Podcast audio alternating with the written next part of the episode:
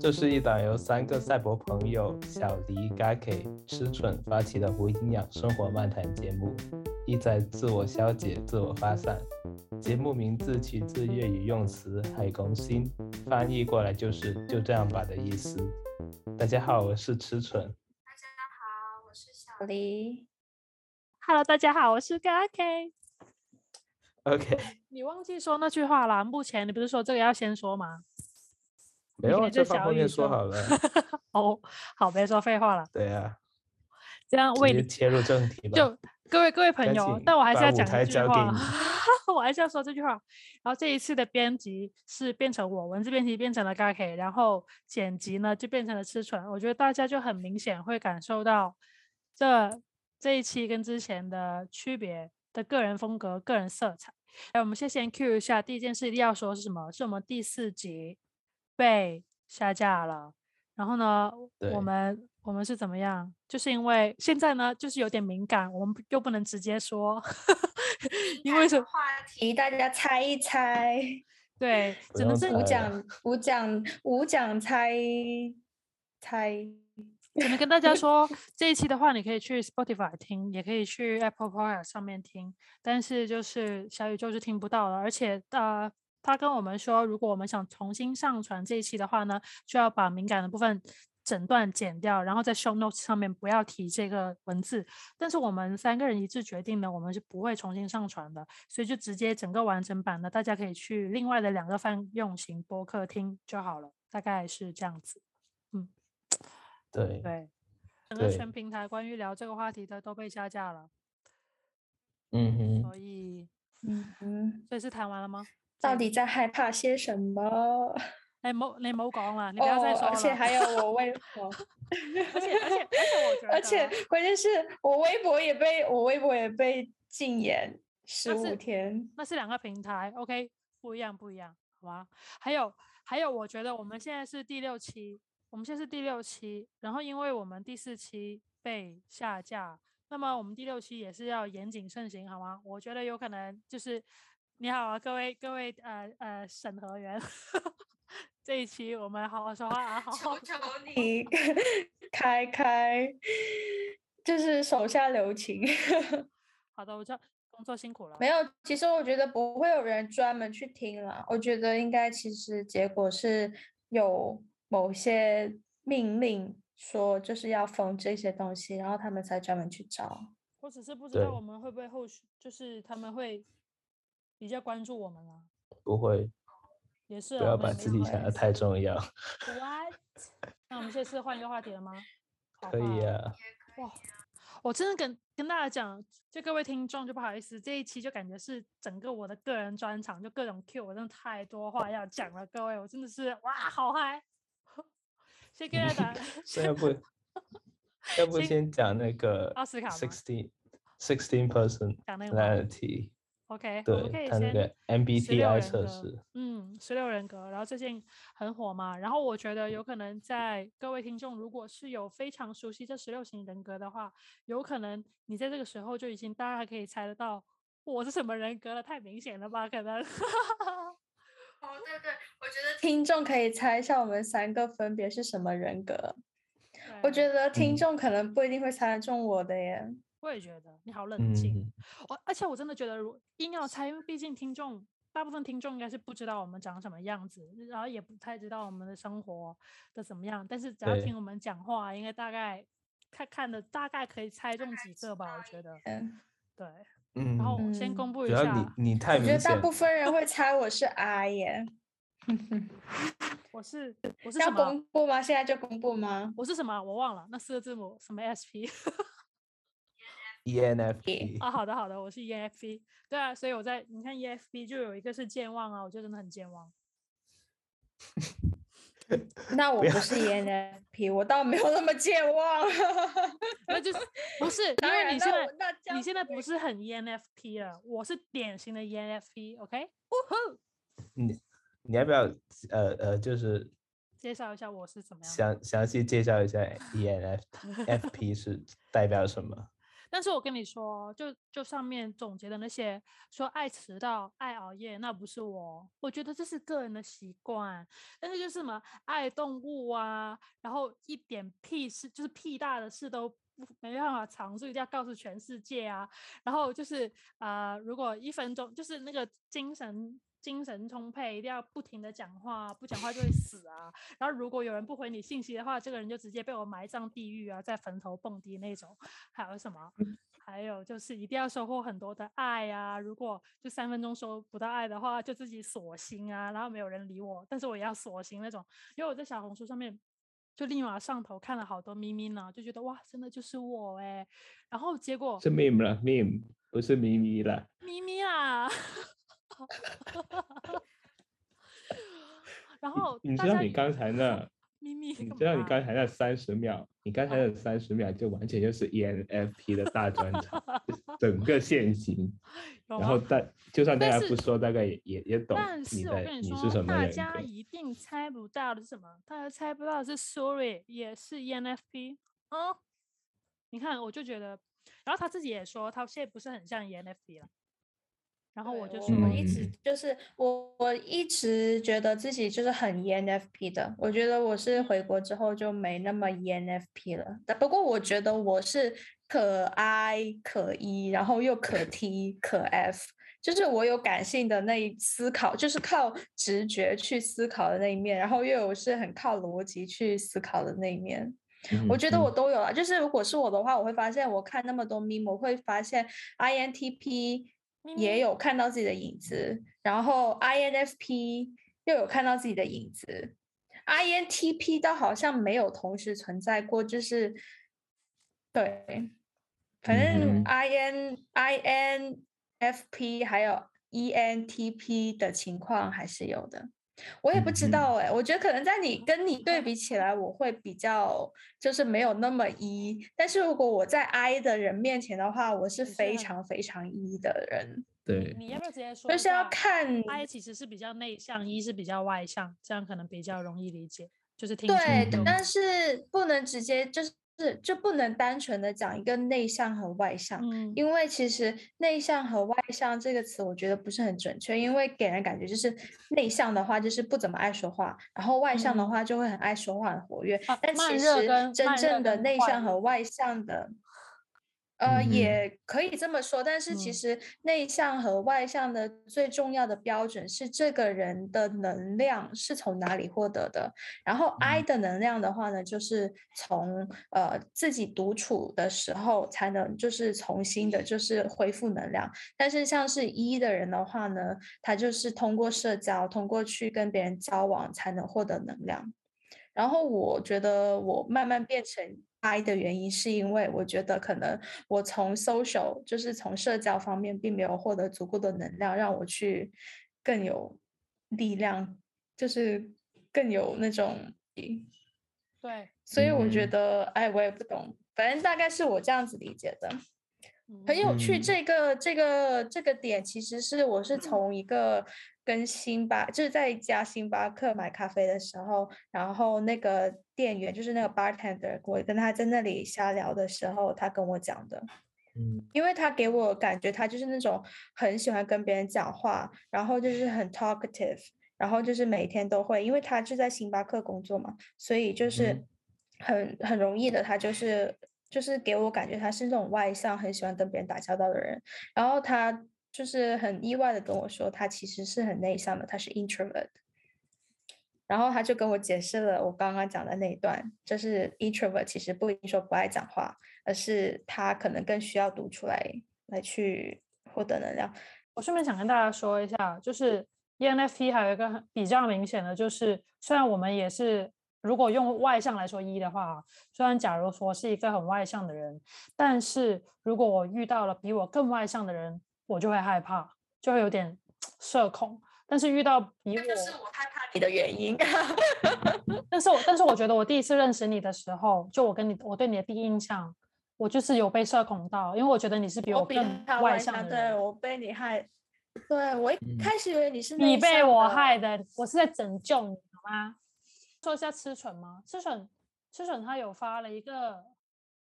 他有发一个咪咪，有三百六十五度的，就是大转变，他的 personality check。对，但你要说一下你的，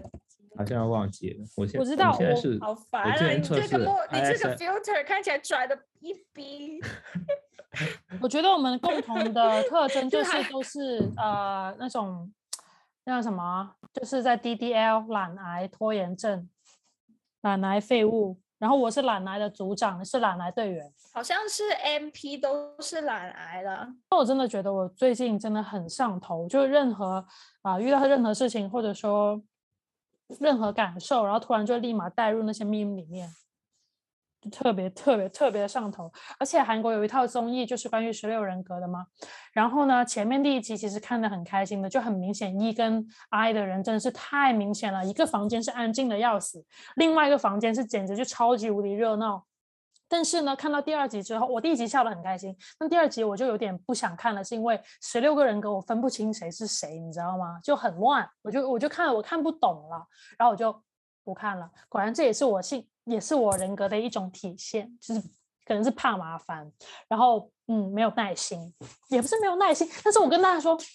网上的人都说我这个人格重要的是三分钟热度，啊，对对对，就是什么都想这个什么都学三分钟。非常对，什么都想学，什么都学一点，然后又立马放弃，也不要说立马，就是可能 碰了一下，然后立刻就不感兴趣，然后就 move on 到另外一个新的东西。对，然后就很容易 emo，但是 emo 之后三分钟就立马好了。我觉得我这种情况，加上我还是个白羊座的 ENFP 啊，就更加的没有脑子了，真的是。然后，哎，我本来要说什么来着？嗯你们嗯，在说这个的时候，我完全找不到标签，就是你在说白羊座跟 E ENFP，然后就变啊成了、好像一下子多了很多个标签，但是我我完全就找不到。但是我觉得你 你不用害怕，你不知道他是，你不用害，我觉得你就不用，我觉得我就是一个活生生的例子啊，在你面前。嗯。嗯哼，哦，我突然想起来我要说什么了。网上面你只要查 ENFP，都会说是一个快乐小狗，就是啊，快乐小狗，修哥快乐修哥。INFP 是流泪猫猫头，我现在变流泪猫猫头了。还是说回吃蠢吧，你说说你的吧，因为我可能不大懂 S。我我我好像也不太懂。你觉得 没有没有？你有看 meme 吗？就是你有看 meme 吗？就是你关于你自己的 meme，咪咪，就是你觉得哪一点比较戳你有看自己的咪咪吗？我我要找回原来那些，我要找回那些 meme 的的的的的图来看，我真的忘记了。那谁讲了？真係，唉，就是就是那天晚上，就是那天晚上说起来，就是那天晚上对我们都在测测大家其实是那个 MBTI 人格，然后对就开始就开始疯狂的发明里面，对，就形成了大真的很好笑，因为真的太好笑了。找一，对啊，完全找到一个 meme 之后就，就开始指着自己说，对对对，是我是我是我，没错没错，真的，而且我真的觉得说太真实了，我直接是看明明看到笑、欸，就是笑出声的那种。我我也在笑，哦，真的太准确了我。也在笑。但是我另外有看到嗯，你找到了嗯吗？没有，我就是我还是我整道我应该就是悲伤小狗，你是悲伤小狗，悲伤小狗，就是 就是那个柴犬，你懂吗？就是那个柴犬。所以它说悲伤小很狗，委屈的柴犬是吗？悲伤小狗就是要有一条快乐小狗当朋友，就说就好像很多很多什么人格就需要 E ENFP 来做朋友，有没有？我看到很多圈圈 E ENFP 就在世界中心，就是什么好的坏的都夹在中间，都有我的份。对，我就在角落，就是角落的角落的悲伤小狗，就缩在缩在墙角的悲伤小狗。啊，就是，而且我真的觉得我可能是太明显了，ENFP，然后再加上白羊座是整个加成，就什么正义感啊、热血啊，然后激动冲动，然后呃善良啊、喜欢动物啊，然后健忘啊，就各种都是放在一起，哇，太太准确了，各位。所以我们现在是嗯，要换话题了吗？哈，好多东西要吧讲啊，各位友友们，好吗？对啊，热讲奥斯卡，先说奥斯卡吧，对啊，大家可以有话聊一下。打铁哦趁热。对，就今天早上刚结束。是中部吧。的，是的。我们对，但这里面还是我看奥斯卡的提名最多吗？应该是吧。你最早关注，对对对，但是今年我当时也说了，其实我们三个人的私聊里面已经有种，就是其实今年谁拿我都不 care 了，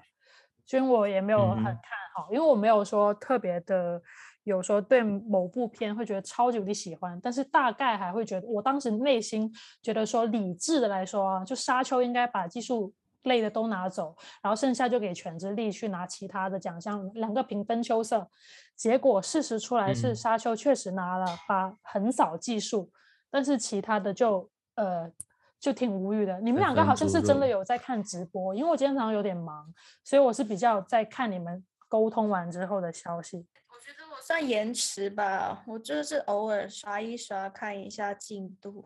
然后发现刚开始公布的那些好像我都并没有太留意，像那个什么 Belfast，然嗯后还有那个 Coda 我也没有嗯看，然后这两个的感觉都看起来就有点中规中矩的感对觉，就是闷闷的中规中矩。哦嗯。嗯。就慢慢的，就感觉就是我有跟另外一个就是电影爱好者在聊，然后他这两个他都没有看，他觉得都看都就是没有兴趣。然后、呃，他也说了，他那个什么 Drive My Car 就是开我车的那个那部电影，他也是没有坚持，就是没有办法坚持看大下去我切，对啊，Drive My Car，对啊，然后他说他也没有办法坚持下去看，然后就放弃了。嗯他说 Drive My Car 他也没看呢、没看完。他看了一点，但是没有办法坚持看下去。那他他比较可以坚持看什么？是女人要坚持到多少秒？对不起，他会不会听我播？对我也不知道欸，没有没有具体聊。他好像看，好像这一次的奥斯卡他看的不多，估计他嗯看了 Doom，、然后他好像也没有看 you 那个世界上？最糟糕的人，他也没有看 Licorice Pizza，对啊，他都没有看，很神奇。我的人格真太明显。不过他比较可能比较喜欢看另外一些就是更冷门一点、小众一点的电影。那他不是应觉该会喜嗯欢糟糕世界上最糟糕的人吗？他喜欢吗？他看了吗？OK，什么 你重复问啊，他没有看。不过我今哦天跟他讨论了，然后呃，因为他说他朋友说觉得世界上最糟糕的人还可以，但是我嗯跟他说，呃，就是我觉得这部剧我越想我越觉得不喜欢，嗯 Why？因为我觉得越想越觉得它是一个男性视角下面解读的女性主义吧。我感觉他嗯讲的就是，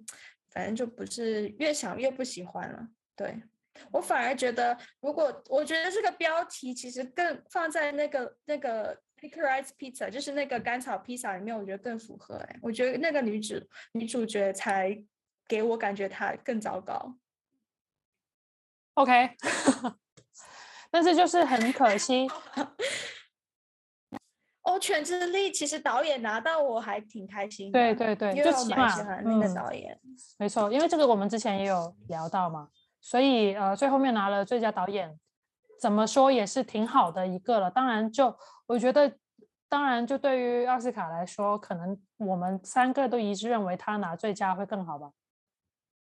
嗯，但是就没有，像也嗯，倒不至于最佳，呃，也其实在我心中是最佳了。但是对啊在那里面就是如果你再仔细想，嗯，在那里面我感觉最佳，是吗？就是在那里面是最佳，，挺可惜。对对对，就是有个范围在那里面是最佳。然后关于我，我觉得，我觉得关于电影，其实我们也不用讨论太多，因为我们好像都对电影本身是就觉得今年对于我们来说共感比较低。我们可以直接讨论一下，呃，那个我们的标题党，我们的题目已经想好了，题目什么？拳没有那一巴掌，那个题目你刚刚想，那个题目是什么？什么题就我们目什么我？们这期的题目，是我讲的那个吗？对对对，就直接切题目吗？奥斯卡这一届没有一个片子能打，唯一能打的就是 Will Smith。这个我也是，有其实我也是在那个节点，呃，开始开始完全关注。我之前就是只是一直在等，嗯一直在等他的奖项公布，然后后面就开始一看到他他他那一段就是突然间上台给人家打了人家一巴掌那个 视频，我就开始开始各种找呃，你就上对 Twitter，我就我对我就上推的，然后还有就是各种找那个奥斯卡颁奖礼的，不是咪咪 meme 不是 meme 了，是找他的直播员。哦，我找了很久，到最后面发现就是就只能找那种，就只能找那种微波吗就是现实反应没有画面，哦，但是我可以听到声音。对，当时你直接在我们三人群那时候看面发了那个图片，我就有点不理解，这是开玩笑吗，还是怎么样？然后到后面才说，哦，原来是真的。我直接看了两分钟的片子的时候，就是当时那个截图截屏，我当时就是整个在他身后的那位黑人女演员，啊，不好意思，我不知道她名字，我整个人是带入在她身上，我就觉得全球在观看了一个直播，如果我是威尔史密斯后面的那个演员，我的表情要怎么办？我真的是我。我觉得我的表情应该是吃瓜，但是我要忍住，然后又很尴尬，很想死，你知道吗？就那种感觉，哇，不行，带没有很想想死了，嗯，只是那个是什么？Nikita 尼可基曼的，吗？那个叫什么？不呃不是不是不是基曼德还记得吗，基曼德不是不是他，是他啊，不是没有，他不是有一个表情非常夸张吗？对啊他欧嘴的啊哦又是张开了，那个，我以为你在说那个黑人那个很震惊，他是前排吃瓜耶，嗯第一排。我觉得我我们关我们是不是注的点好奇怪。我们是不是可以就是讨论一下关于这个问题？就是推特上面有很多人就站两边嘛，就一个是说他不应该打人，或者说有，对对对，对，嗯，你们怎么看这事情呢？因为正好今天我也跟我另外一个朋友不应该打人的。嗯，嗯，对，我我形成不了观认点。为 被打的那个人，嗯呃，是正确的，当然我也不觉得打人那是正确，反正这两嗯。个没有一个是对的。但是我觉嗯。得，呃，就是 Will Smith，我觉得他其实更错，不知道为什么。嗯哼，就是我觉得就是那个上面讲的叫 Chris Chris Rock。Chris 嗯。Rock 是那个讲脱口秀的那个，是在主持，就被打那个 Chris Rock，、嗯我觉得嗯。他确实不应该拿别人的疾病来开玩笑，嗯但同时我也不觉得 Will Smith 应该打人。我觉得尤其配合上他，就是他得奖，他得奖的那个演讲，嗯。得奖的那个致辞，就是获奖致辞里面讲到的什么 “Love will make you do crazy thing”，然后我觉得是你觉得他是一个讲的这句话更让我觉得他打人就更不对，用爱就是用爱将暴力合法化，我觉得不应该，就不应该说是因为爱你很爱你的妻子，所以别人冒犯了你妻子，你就应该去打他，我觉得不应该。而我且外就网有很多人说，就是他这种完全是 physical assault，嗯哼，呀呀就。是暴力骚扰吧。但是嗯我就从另外一方面来讲这些，因为你已经在就是在这个角度已经说了始皇的始皇对始皇 Will Smith 的问题，那我现在就从另外一个角度，因为我跟我另外一个朋友讨论这件事情，他有发我这个短片，然后我就发了另外一个 m e 给他，但是他就跟我说，他觉得在他的角度，他觉得这个是没有问题的，因为他的站在的立场，他是他的一个基础一个基本的立场，是因为他觉得。啊、他的老婆也在外面乱搞，或者什么什么样所谓乱搞，但是其实是嗯，至少他们给公开场合给大众知道的印象是他们是 open relationship，所以呢，他们是可以开放式婚姻。然后，因为我之前看的 T 呢，就是他老婆是跟他儿子的兄弟、他朋友在一起了吧，就是好像年龄会小很多，所以呢，大家是说所谓。是吧？有证据的，就是说他说他老婆出轨两次，但是他们对大众说的是 open relationship，而且因为他们有一次是一个很出名、很著名的一个圆桌，就是他们两夫妻的对话，就关于他们之间的感情的对话，好像嗯，事情就是从那一次开始的，因为他好像在里面哭了还是怎么样。就 Will Smith 应该是大家可以重新去看一下。Anyway，就是一个 open relationship，然后就变成了大家的是一个呃谈资吧。然后呢，我的这个朋友他就会说，因为他是这样子，然后别人开了这个玩笑，他应该他不应该去骂别人说你不要就是什么，他那句话是说。我不想在你的臭嘴里面听到我老婆的名字，对不对？但是我嗯那个朋友就还更 mean 的，就说你不应该这么说，是因为你要注意你老婆的嘴里面是有 就像你要注意你老婆的嘴，哔哔哔，OK 啊，就变成了十八禁的话题。对，但是对，但是我就反驳了他，我反驳了他，我的观点是说，呃，你不要觉得，你先不要说别的东西，但是是因为这个 stand up comedian。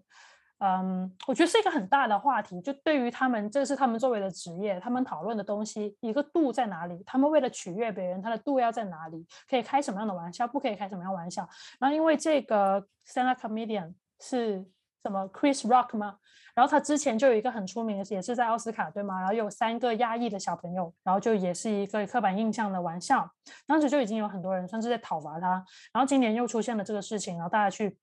然后 Will Smith 他没有忍住，然后上去。然后我那个朋友他还跟我说，他觉得说一开始你还能看到 Will Smith 他是在笑的，但是后面很多人就说，因为他看到他老婆不爽了，所以其实他是被他老婆控制住，好，他没办法，然后就出去就打这个人。然后无论怎么样。我有没有少一段？因为确实镜头有看到，就是他老婆在翻白眼的时候，他确实当时是在笑的。然后转眼间他就上场，然后就是走上去，然后就扇了他一巴掌，然后就下来了。所以很多人就在说这个事情。还在说，他就很就是那种 hypocrite，就是我觉得他打的，就我刚刚也就有在跟志成讲了，就是你当时也没有在，就是我觉得他打的这一拳就完全。不是因为他因为这件事情愤怒，而是他想要表现出他在保护他老婆的样子而已。对，所以我那个朋友给我提供的观点，他也是觉得是这样，因为他很看不惯啊，他老婆出去搞三搞四，当然前提是他们公开说这是 open relationship，但是他还是觉得他的老婆出去搞三搞四，然后呢，他本来也是在笑，然后他看到他老婆忍不住啊，就是。黑脸了之后，他才去打这个男的。他说，其实他是被控制住了。然后，但是我是说，那我就不管这个，我就按照另外一个，我就当主持人，我就来讨论主持人好了。我就觉得说，嗯，因为之前因为那个他在之前的奥斯卡里面，因为亚裔的那个事情之后，后面的人就会有在讨论说，你作为一个黑人，你应该深知黑人的问题，黑人跟白人之间的问题，还有种族歧视这个问题。是应该要怎么去讨论，怎么去面对？但是你还直接，嗯，算不能说是少数群体，只能说你作为一个黑人群体，好像这么讲也不太对。但是你就去开亚裔的玩笑，去对另外一个群体去做种族歧视，所以说很多人就在讨论这个问题。所以我真的觉得，因为我之前是看了哪一个是。我上次发给你们的看的是我在 Netflix 上面我看了哪一个 stand up comedian，然后你说他好像没那么好笑了，我忘记了。然后我也是在 Dave Chappelle，对对，他好像也在里面开了一个挺厉害的玩笑，应该是对 LGBTQ 群体吧。所以我从那个时候我就会开始思考，作为一个单口相声演员，你开玩笑的度在哪里？而且是不是你在表演？你在所谓的工作的时候，你开的玩笑就可以没有度，因为这只是工作。我不我，所以我不太了解，所以想跟你们讨论一下。也不是吧？可能在我眼里哈，脱口秀呢，它确实就是。就是靠，也可也不能说靠吧，就是他可以用冒犯的形式来制造一点笑点，然后这个点在哪里呢？我是这么认为的，就是比如说刻板印象，不是说不能说，而是你是你当自己是什么什什么身份去说，比如说我本身自己是亚裔，那么我开亚裔的那些刻板偏见的玩笑的话，会就没有问题。因为反而因为你自己会被刻板印象，亲身经历再用，就是你在讲出来，对亲身经历讲出来的事情，你是会让人感觉就是呃很有说服力，就是有说服性。除了有说服力，就是就是别人觉得你有资格讲。然后当然也不能不是说就是你。比如说，你讲别人的刻板印象就不可以，而是你在讲别人刻板印象的时候，你是带着一个怎样的态度去讲的？比如说，嗯，你是带着一种善意，或者说就是让别人想要更去更了解这个群体的的角度去是可以的。但是如果你单纯的是纯粹的讲一些很攻击性，或者说就是加深一些不必要的刻板印象的呃问题的话，那我觉得这是不可以接受的。嗯哼，对，因为我那个朋友的论点，他也跟我说，他觉得很多东西就应该去 make a joke，而且他们的存在也是应该哈，而且很正常的。就例如说，你可以开白人笑话，可以开黑人笑话，可以开亚裔笑话，各种各种。但是我也不能说反驳他，但是我说我是反对，不能说也是一个很平和的状态跟他说我反对。我说不能该我我先跟你讨论这个，不能说我是因为政治正确或怎么样。我只不觉我只不过是觉得说有很多东西，这世界上很多东西，你想开一样东西的玩笑，会有一千一万种方式去开他的玩笑，只不过是看你选择哪种说法。会会造成怎么什么样的程度的冒犯？我是这样觉得，所以至少我是觉得，或者大部分人觉得，今天那个 Chris Rock 他开玩笑的方式，他使用的点面是很 mean 的，是一个真的是很 cheap 的。一个角度咯，我觉得是。我主要觉得他是太针对个人了。就是如果他只是讲一个就是光头的群体，那我觉得可能并没有那么强的指向性，可能对于听者当时来讲会觉得特别的难受。而且本身这个问题，别人也是很 struggle，是在痛苦的一件事情，而且人家已经是在公开的表就是表达过他很讨厌，因为这个病期的。对他很讨厌不喜欢，但如果你还在讲的话，那我觉得是不行的。就是最起码你要尊重真的是别人的想法。最起码你是知道他不喜欢，然后你还要拿这件事情去讲，就是很难怪他当时是立刻就给了一个翻白眼的表情，就很明显他当时就是翻一个很大的白眼。嗯，这个我没有看得太仔细，但是我会真的觉得当时那个整个气氛应该会很尬很尬，而且当时好像应该也有别的人在笑吧，然后笑的同时，然后他翻白眼，对吗？都在笑，其实连她老公都在笑，好吧？而且他笑的还挺灿烂的，好吗？哎呀，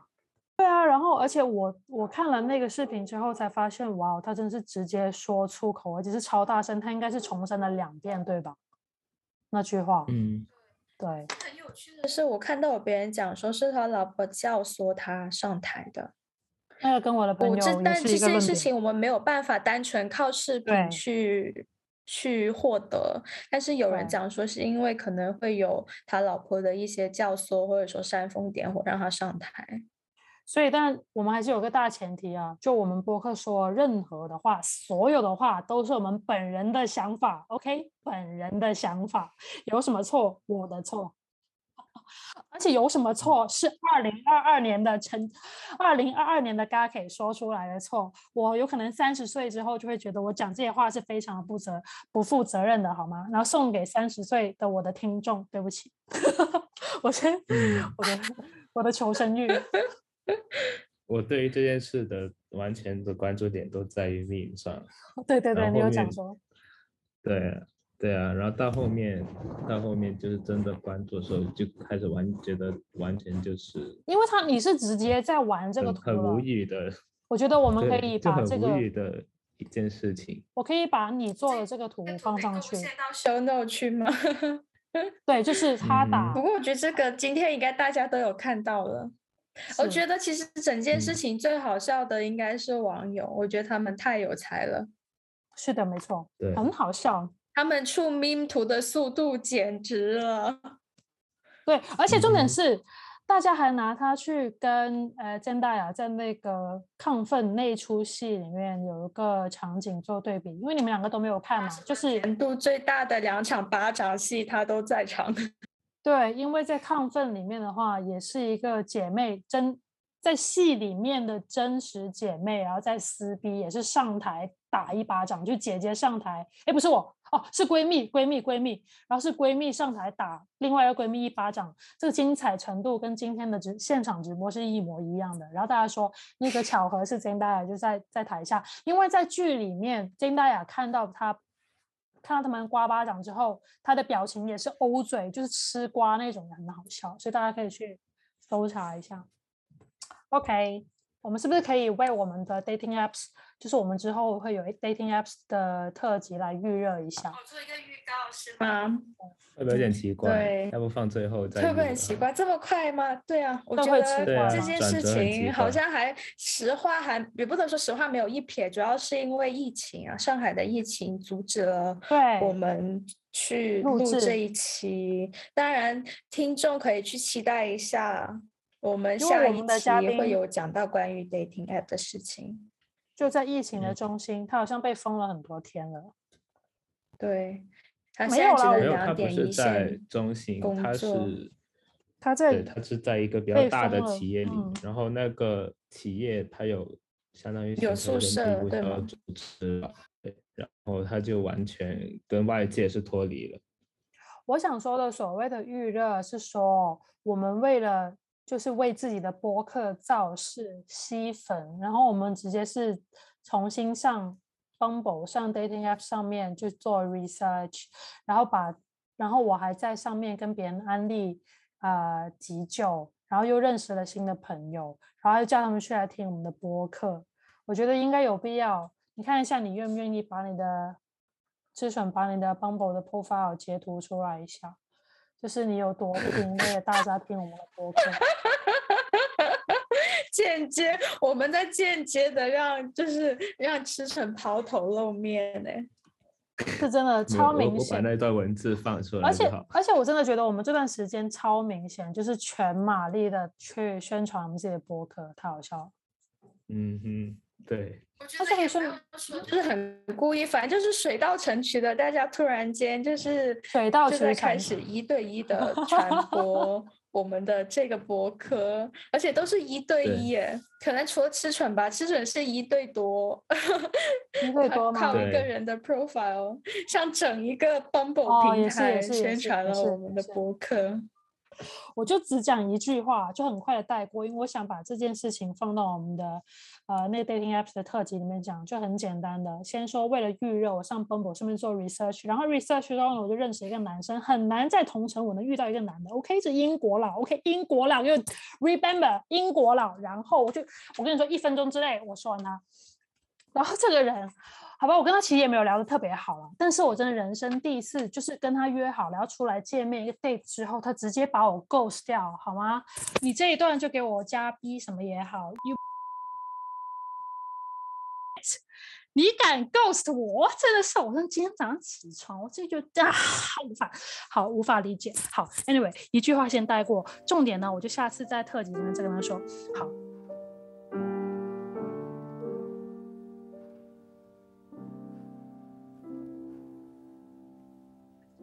就是结果被 ghost 之后呢，我就立马就找呃小黎出来跟我吃饭，然后吃饭我们就顺便突然突发奇想，因为我早上看那个推送，就是我们珠海本地有一个嗯针对东航事件空难事件的一个呃默哀悼念活动，然后其实活动，对，其实它也是一个作为去让大家讨论死亡一个话题的一个一个就对是 gathering，也算是一个悼念加一个死亡咖啡馆的概念在一起。对，就是一个线下 gathering。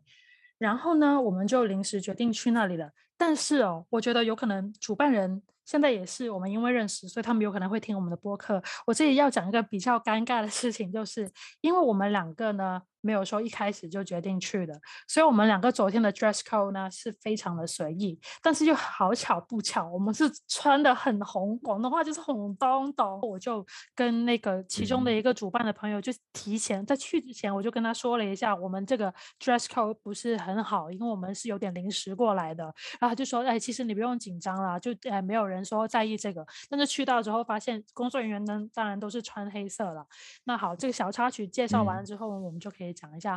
啊、呃默哀的悼念活动，对悼念活动，sorry，悼念活动。然后呃，最开始的话就大家稍微简单一个自我介绍，然后最开始就是大家手拉手啊，然后算是传递能量，然后点亮蜡烛，然后有一位朋友呢，主力应该是也是举办者之一吧，他念了一段佛文。我们默念的时候，哦，对，有嗯点像佛英文，没听懂。对对，如果我们说的不对的话，请佛文请我们可以改一下 show notes，在评论跟大家说一下，所以我们会更正。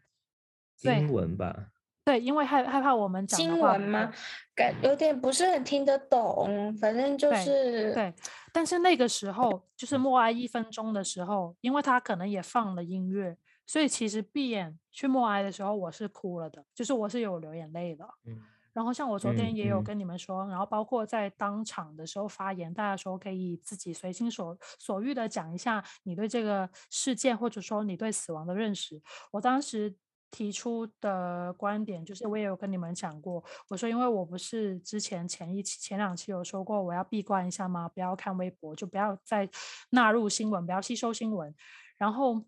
嗯，我就我就觉得说啊，我可能是在这个房间里面所有人里面关于东航事件看新闻最少的人，就是我从从头发知道了这件事情的发生，然后到最后面看到。呃，所谓的新闻发布会的一个尘埃落定，就是给他一个结果。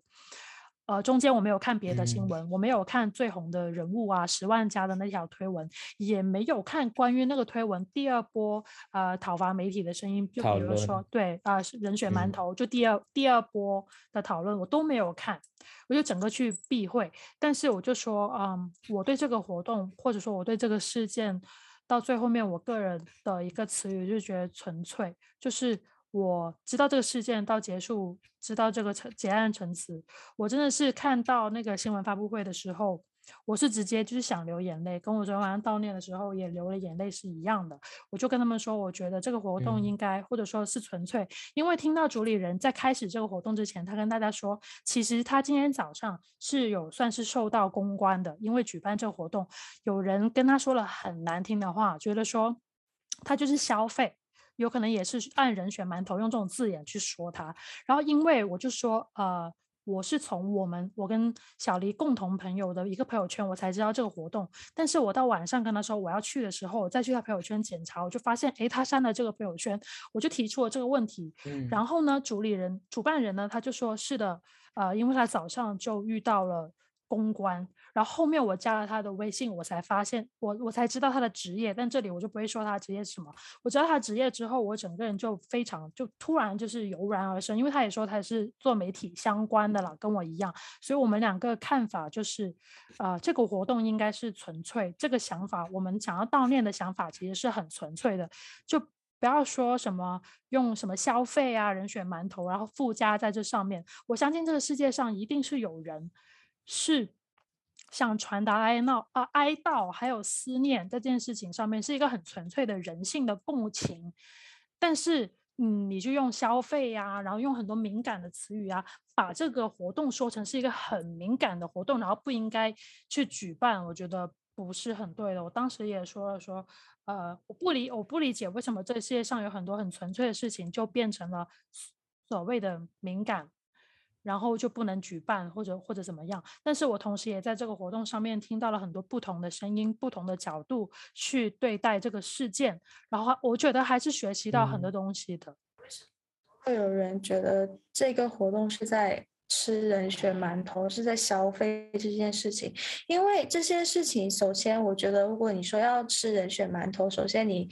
就是在我印象当中，是比如说一个企业或者说一个组织，他们想要蹭这一波热度，然后才去做这一件事情。那么我觉得它是存在是人血馒头。比如说有个公司，它有卖货，它想要带货，就是就是有点就是假带私货的感觉。就是你讲这个热度，其实中间就是有商业行为那种。我觉得你是在吃人血馒头，你是靠这个那么悲伤的事情来为自己创造流量，那么我觉得是不对的。但是这件事情我从头到尾就是从他的。呃，那个公众号的宣传里面的讲的也好，我没有看到你要在里面，就是你要卖什么东西，或者说你在推广自己的组织，我并没有看到。我觉得只是很纯粹的看到有人只是因为这些很悲伤的事情，想要就是将就是把大家聚集起来，一起为这一批不幸的人去就是表达自己的哀思。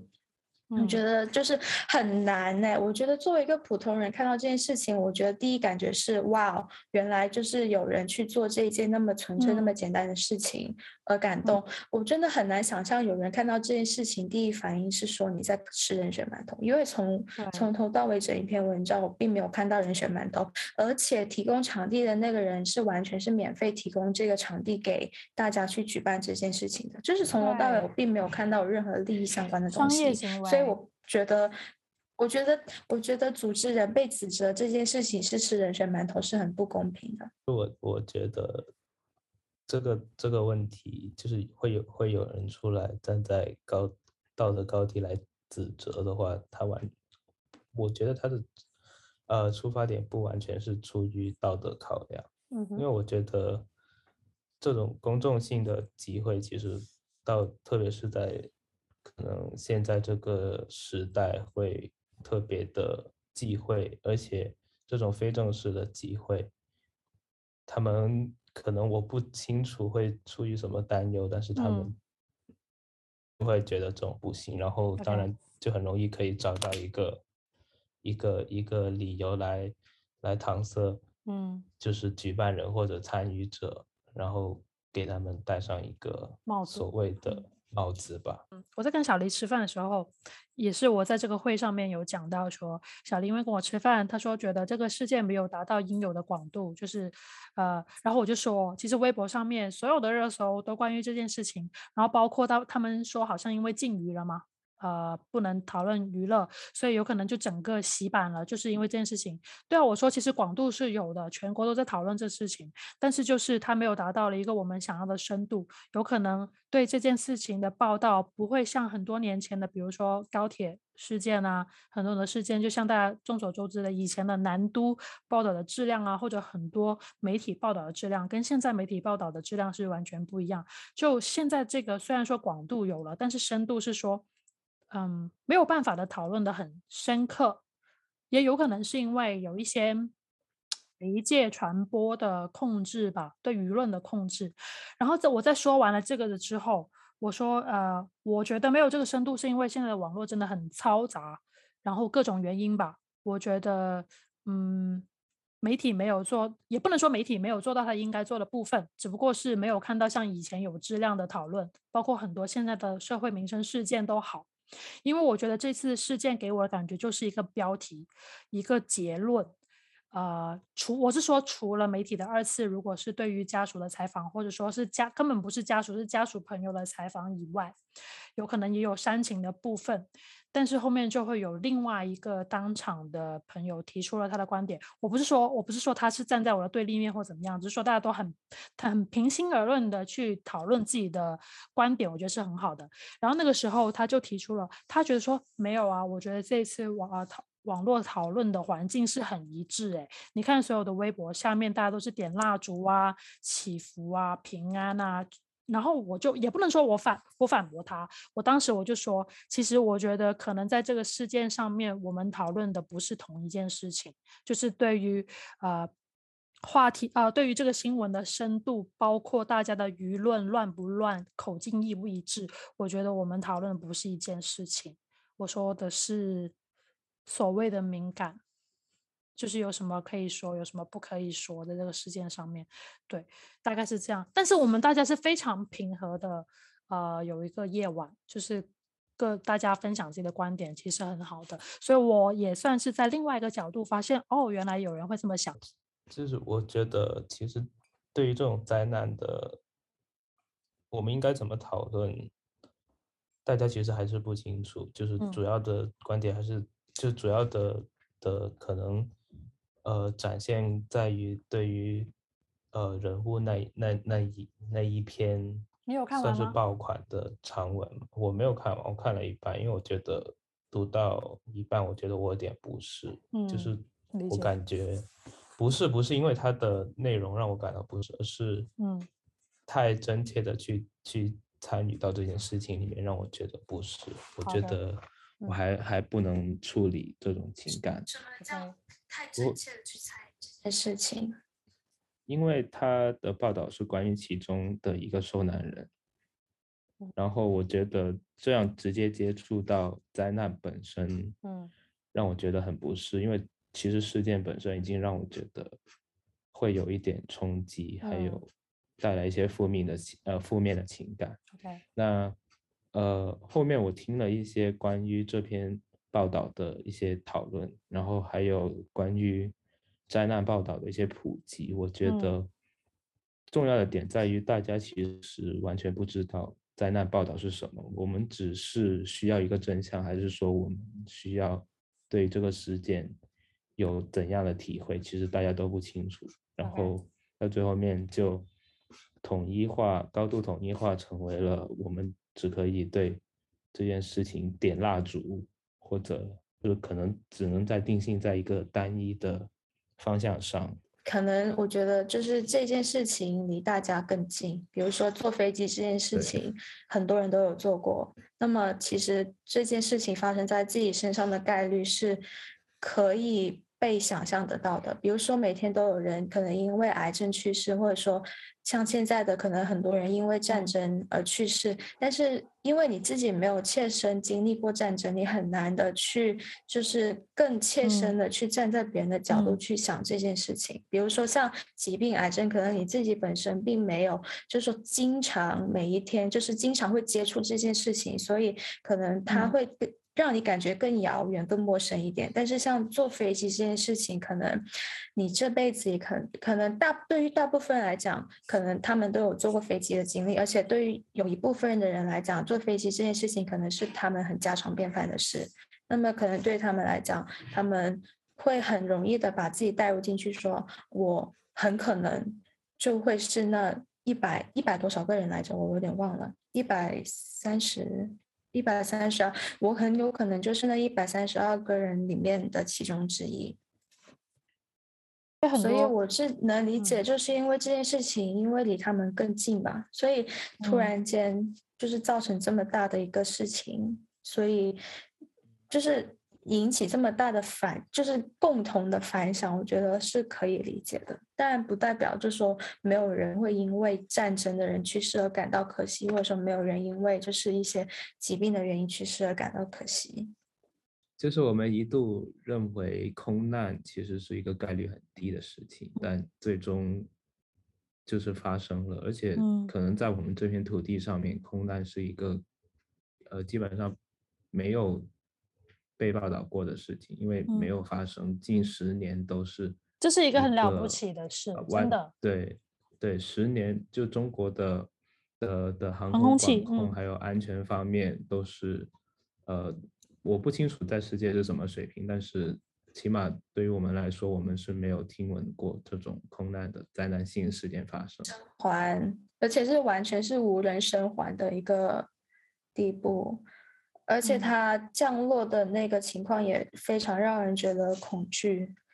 嗯，因为你很难想象，就是从高空就是直坠下来，两分钟九千米的那种体验，所以。对，虽然很有可能是骤降的那个过程中，就是人们可能因为可能气压或者说压强什么的原因，就是你可能会失去意识，然后你是完全不知道，对，已经不知道这种情况了。就是，但是也很难想象，就是在那段时间之内，就是在他们还有意识的那段时间之内，他们经历过的挣扎还有恐惧是怎样的，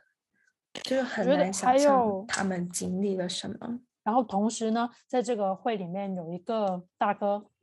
他就有讲，其实如果像面对死亡的话，就有可能我们很多人吧，就有可能如果是客观原因的死亡，比如说你呃生病，因为癌症啊，因为很多东西你已经在医院了，但是你是有一个时间去面对死亡，你是有可能是有家人在你的身边陪伴你走你人生中的最后一程，你起码是有个时间去应对，去知道你呃距离死亡还有多久。但是像飞机上面的这一群人，他们是没有时间去面对的，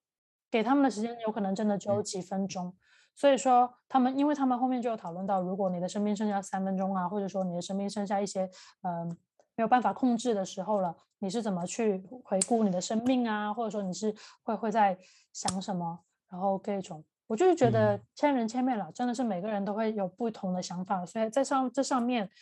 听到大家的想法，还是觉得有学习到的。但是那个大哥他也有提到，俄苏战争，就说关于战争死亡的人，然后包括，因为也有人问说，这个事件大家应该学习到什么，或者自我去了解到什么关于思想上的东西。可能我个人的话，会更偏向于，嗯，可能在我们国内，我们中国。从小到大，好像没有人正式的去教育过我们怎么去面对死亡，怎么去学习死亡，怎么去正视死亡。我觉得我们的我们国家的死亡教育是不够的，因为好像大家只说生不说死，然后不去直面它。有可能我是广东人，我的感觉会更更深刻一点点，就不会去正面去讨论死亡。然后呢，其他人。那个大哥就会从战争啊那些方面来说啊，他觉得说，呃，波音公司已经接受了我们邀请，好像是要来中国，呃，去去检查或或者取证啊，我真的就是每个人在这上面的想法是不一样的啦。来，小黎说一下你对这次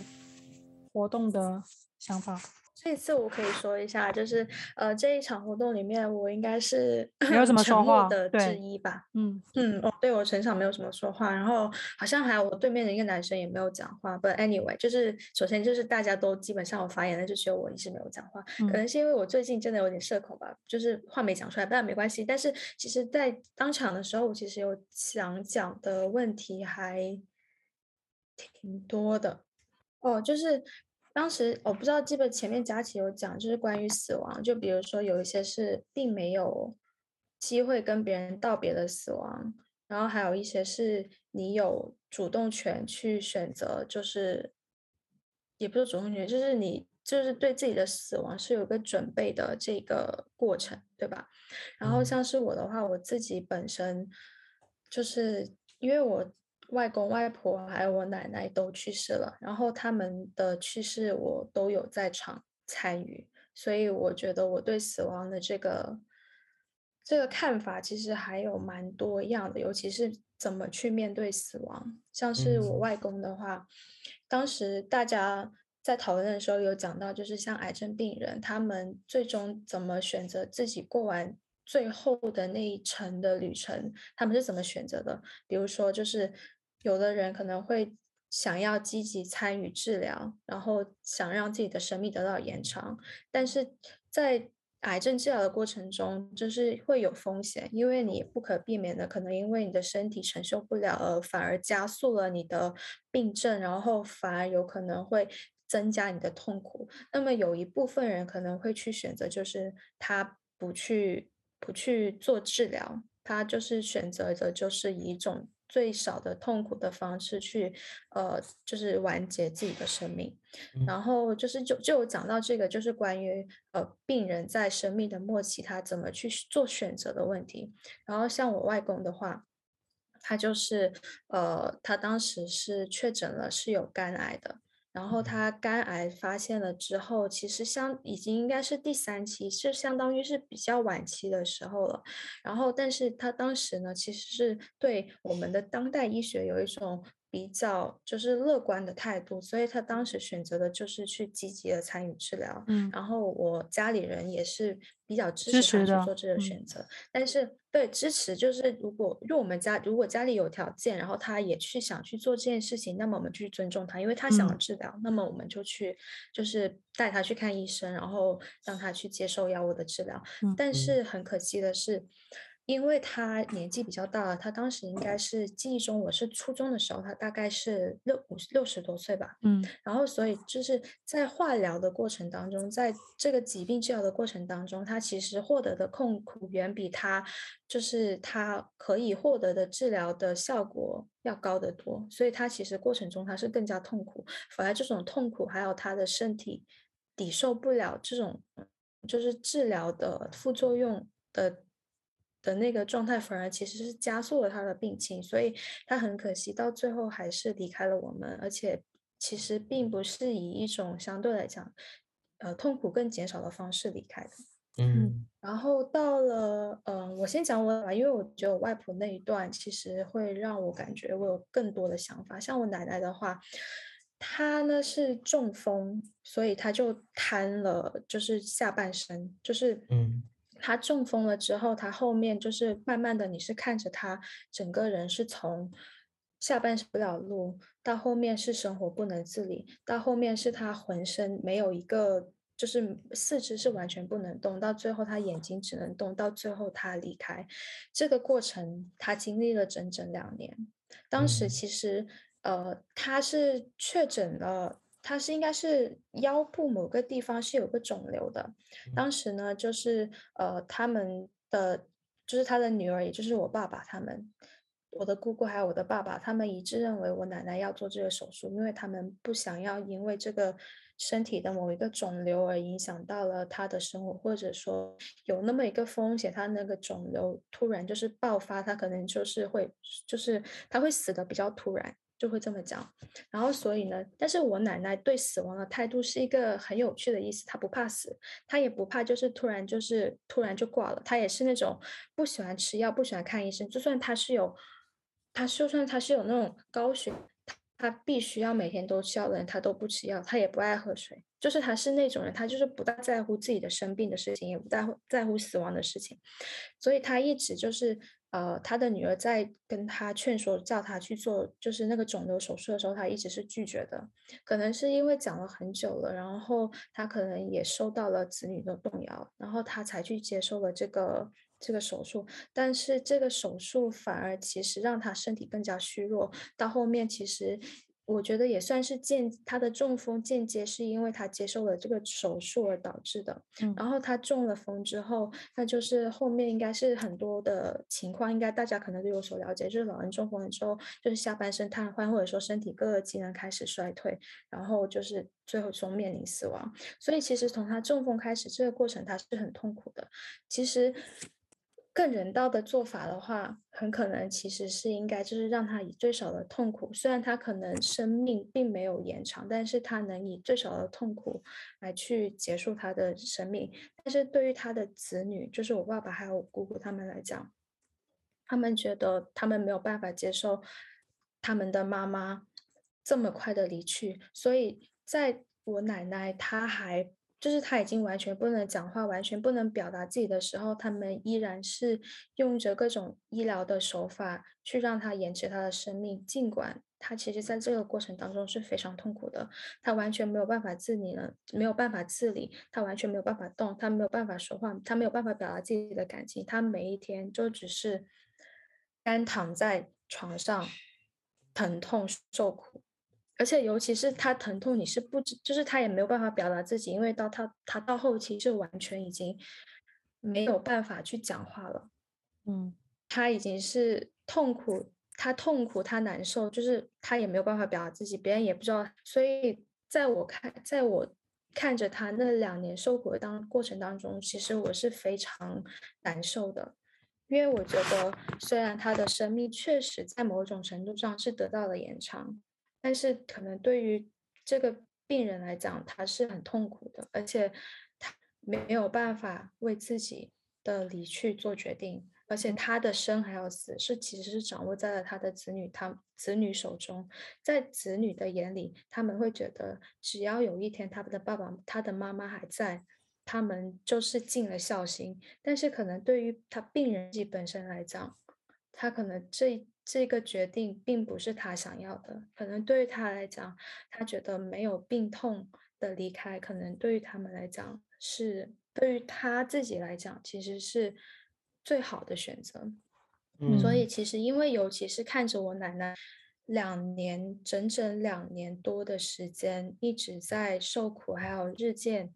就是。日就是身体状况日渐日越来越差，然后看着他每一天都是那种很痛苦的存在。其实，在他最后离开的那一刻，我其实是反而内心替他感到安慰的。我会觉得说，哦，就是很替你感到欣慰的是，你终于没有痛苦了。嗯哼，你的死亡有时候可能并不一定是掌握在你自己的手里，反而就是可能因为家庭的原因。你的临终的怎么走法，其实是你没有办法去去自行操控。我觉得其实是很可惜的是一件事情。而且我觉得有一方面，其实我觉得我爸爸妈，我爸爸还有姑姑，我觉得他们的做法其实是有点自私的。他们延长他的寿命，并不是站在病人的角度，站在我奶奶的角度去想，他们仅仅只是站在了自己作为子女的角度去想。然后从某一方面想，我觉得他们是自私的，因为他们并没有想过奶奶的感受，他们只会想着自己的感受。他们会觉得他们不能失去一个妈妈，而并不是觉得说我们我不希望我妈妈就是能继续那么痛苦下去。嗯，关于我外婆的事情，当时就是在讨论当中，大家都有讲到说，就是就是你就是大家都都觉得说，如果你有。病就是你人老，不管不管是生病也好，还是老也好，死亡终究是人人最终会面临的一个问面临的一个事情。然后他们大家很多都有讲到说，就是呃，当你去主动的去更就是更有规划的去计划自己的死亡，但是其实还有个情况，其实是当时我没有讲到的是，很有可能这种情况你是没有，就是你是没有办法自己去做选择的，就是很可能你并不知道自己快要死了。而你的最后自己怎么临终，怎么去走，其实可能是别人跟你做决定的。这个其实也就是我想讲的，我关于我外婆的事情。我外婆呢，她是我应该是我刚回来，我应该是回国是一八年，她可能今年还是一八年的时候，她就是当时是在厕所里面摔倒了，然后所以呢，她就是。就是因为身体可能摔倒了，然后出了一些什么故障，所以他要去做一个全身检查。是那个时候他发现了，就是不是他发现，而是家里人知道了他有肺癌这件事情。嗯，然后关于肺癌这件事情呢，家里人因为我有外公的例，因为他们是觉得已经有外公的例子，因为当在我外公积极接受治疗的时候，他并没有得到更好的结果，反而是让他。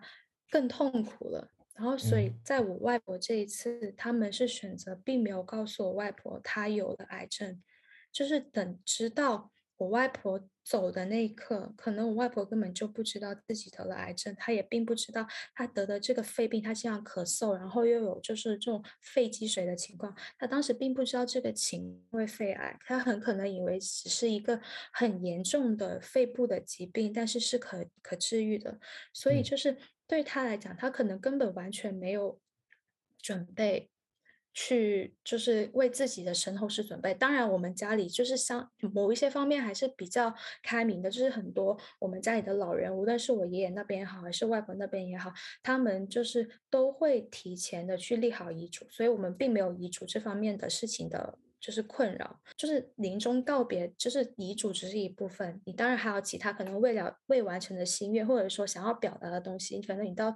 你可能很可能会在你离开之前，你想要告诉你身边的人，但是他很可能并没有，因为他并不知道自己将要离去了，所以他可能并没有这个机会，或者说主动的去想要表达自己这件事情。所以就是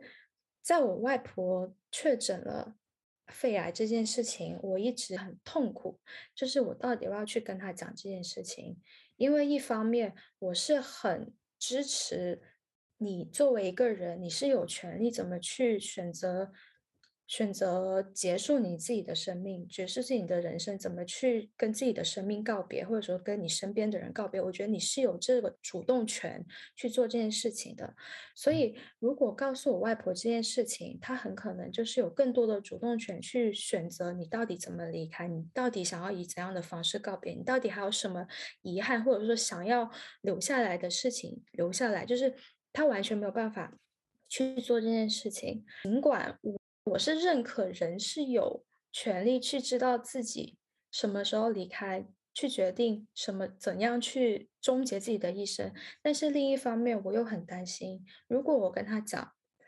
你得了肺癌，你这个病很可能是医不好的，就是你的生命是你是是 foreseeable，就是你看得到你自己生命到什么时候会终结。可能得肺癌这件事情，有可能会吓到我外婆。反而可能会加速了他这个生这个这个疾病的，就是加深了他就是就是他的病情。因为当时我很纠结，我不知道该怎么办。我当时还专门去跟我一个学医的朋友去聊这件事情。我去问他，我向他咨询说：“你觉得我应该把这件事情告诉我外婆吗？”然后我的那个朋友跟我讲说：“其实，呃，你也可以选择不告诉，因为。”因为他是医生嘛，他在医院工作，他还见过很多这种病，就是见过这种很多情况。很多人他得了癌症，并不是病死的，而是被吓死的。因为你人的精神状态，还有你人的那个恐惧的心理，就是也会。一方面会影响到你的自己的身体，反而你跟他讲了这件事情，他可能每天都更担心自己的死亡，他可能就是让自己更劳累了，让自己更害怕了，反而可能会对他的病情没有任何帮助。所以我当时并不知道这两件事情我该去怎么做。到最后，我一直都觉得，我觉得是算是我一个未能了的心结吧，因为到现在为止，我还是不清楚，没有告诉他他得了癌症这件事情是不是正确的。我会觉得会很可惜，是不是他原本有很多他自己想要做的事情，但是他并没有做到，好像我们很自私的想法去为他做了一个选择，就是这件事情直是我觉得可能会就是一直算是一个心结放在心里，我不知道当时做的这件事情是不是正确的，尽管家里的其他人他们都一致认为这件事情不要告诉他。但是我自己一直都在想这件事情到底该怎么做。当然，我的我的我的选择在那时候是并没有告诉他，但是我一直不确定这件事情到底是正确的还是不正确的。我就想问一下，如果是你的话，你会去选择告诉病人实实况，还是说给他一个没有那么多忧愁的的后半生？可能对于我来说，可能看人吧，但毕竟有可能上一代的人的想法可能比较统一、比较传统、比较所谓的固执。对，有有可能，假如说对于我们同龄人、我们这个年代的人来说，按照这个来基础来说，有可能我会看他本身是一个什么样的人，他想听什么样的话吧。我觉得我可能还是会偏向这样子。我还会尊，我还是比较尊重他想怎么样。但其实，在这种关头，因为你说的他其实是指病人，那嗯，病人的心思其实我们也不好揣测。对，很难呢。对，是我外婆，她是其实。那一件事情对我的冲击比较大，是因为从我知道他有癌症到他离开这一段时间，其实是因为你是知道他有癌症，你知道他生命是有终期的，嗯，你是一直心里有做心理准备的，然后你也一直在想你怎样去给他更好的一个呃生命体验吧，就是你让他就是让他就起码在他生前他有一段很快乐的时光，就是我一直在想怎样去让他去做的更好，因为我我跟他是。很熟悉的人，所以就是，但是我说你你就是在这件事情，我又会发现，就是很多时候人他平常所表达出来的东西，可能未必会是他自己内心的真实的想法。在我外婆离开的最后一秒之前，我一直都以为我外婆是。就是很豁达，对生命是很豁达的人，他并没有那么怕死，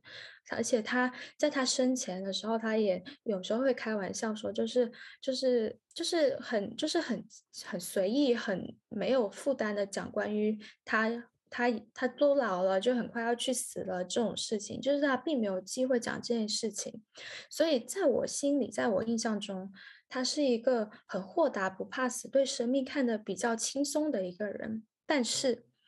在生他临走之前的最后一个，就是他他最后那个关头，就已经最难受的那个时候，他有抓着医生的手，就有抓着医生跟他说，很大声跟他说，就是快救救我吧！就是他那种是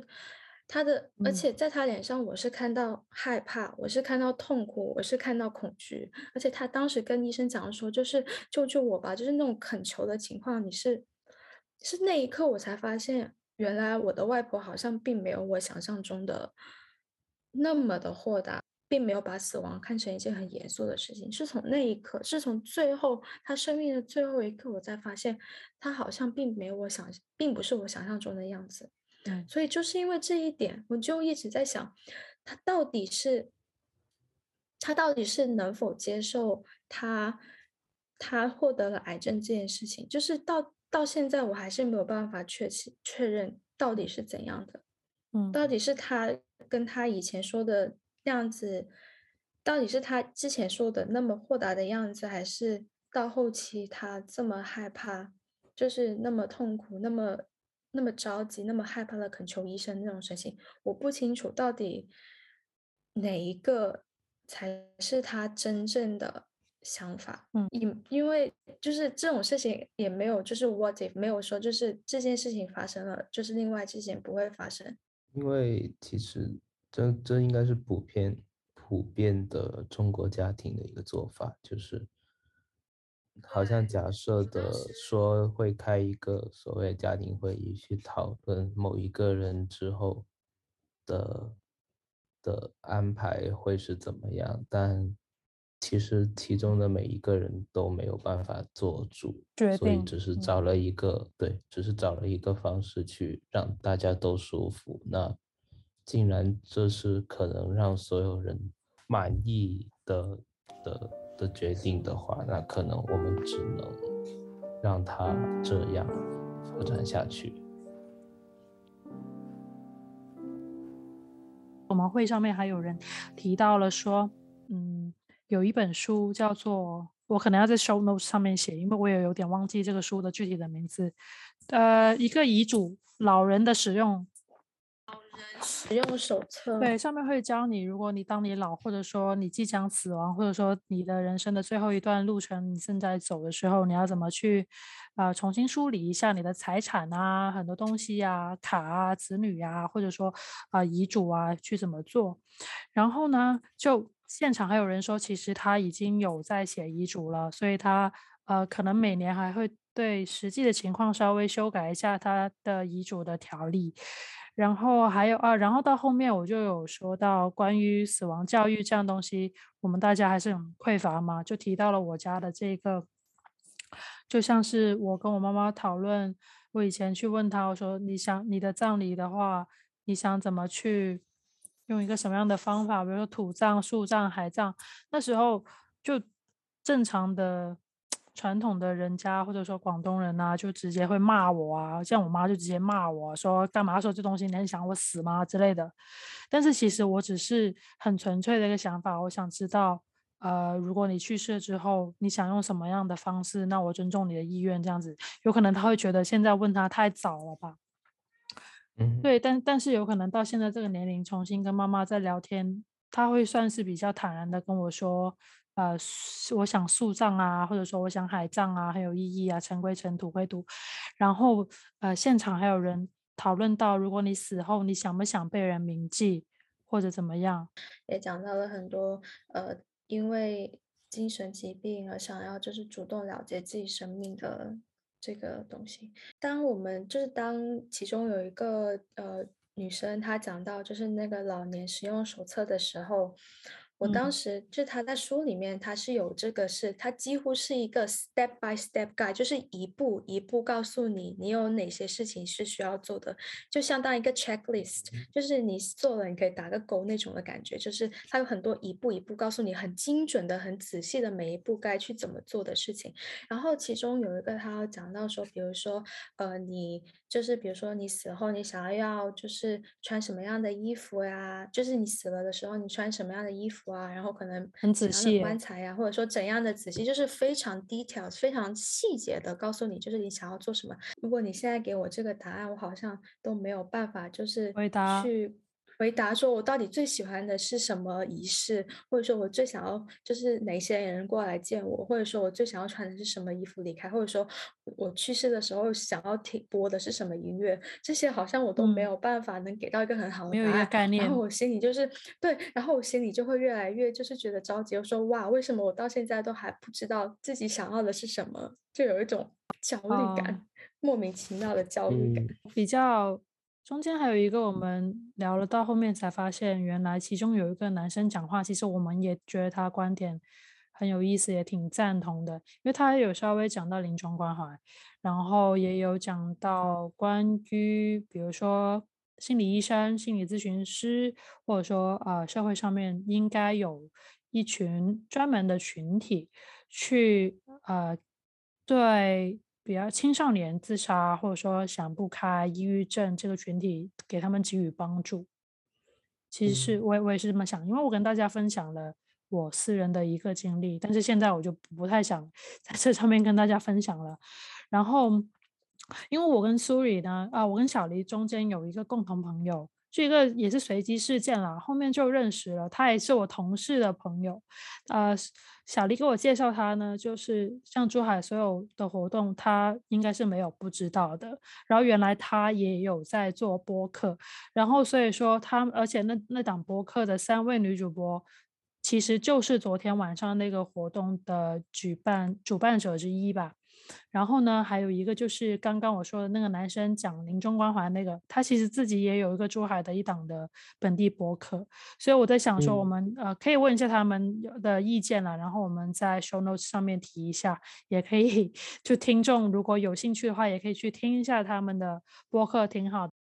对，昨天突然就在最后面就有点啊，直接就变成了播客联谊，而且重点是啊，我们的共同朋友的另外一个播客，就是那个我说我知道他职业之后还挺敬佩的那那位主播，然后我我其实我真的有点社恐，所以我就直接想 ENFP 有点社恐，是因为最近呃有越来越多人关注我个人的公众号，然后包括看了我做的 vlog vlogmas，然后听了我们的播客，然后直接。上来就跟我说：“哎呀，我看过你的 vlog，我听过你的播客，或者说，啊，我看过你的哪一集播客，包括我跟你去，我跟小黎前几天去做一个呃即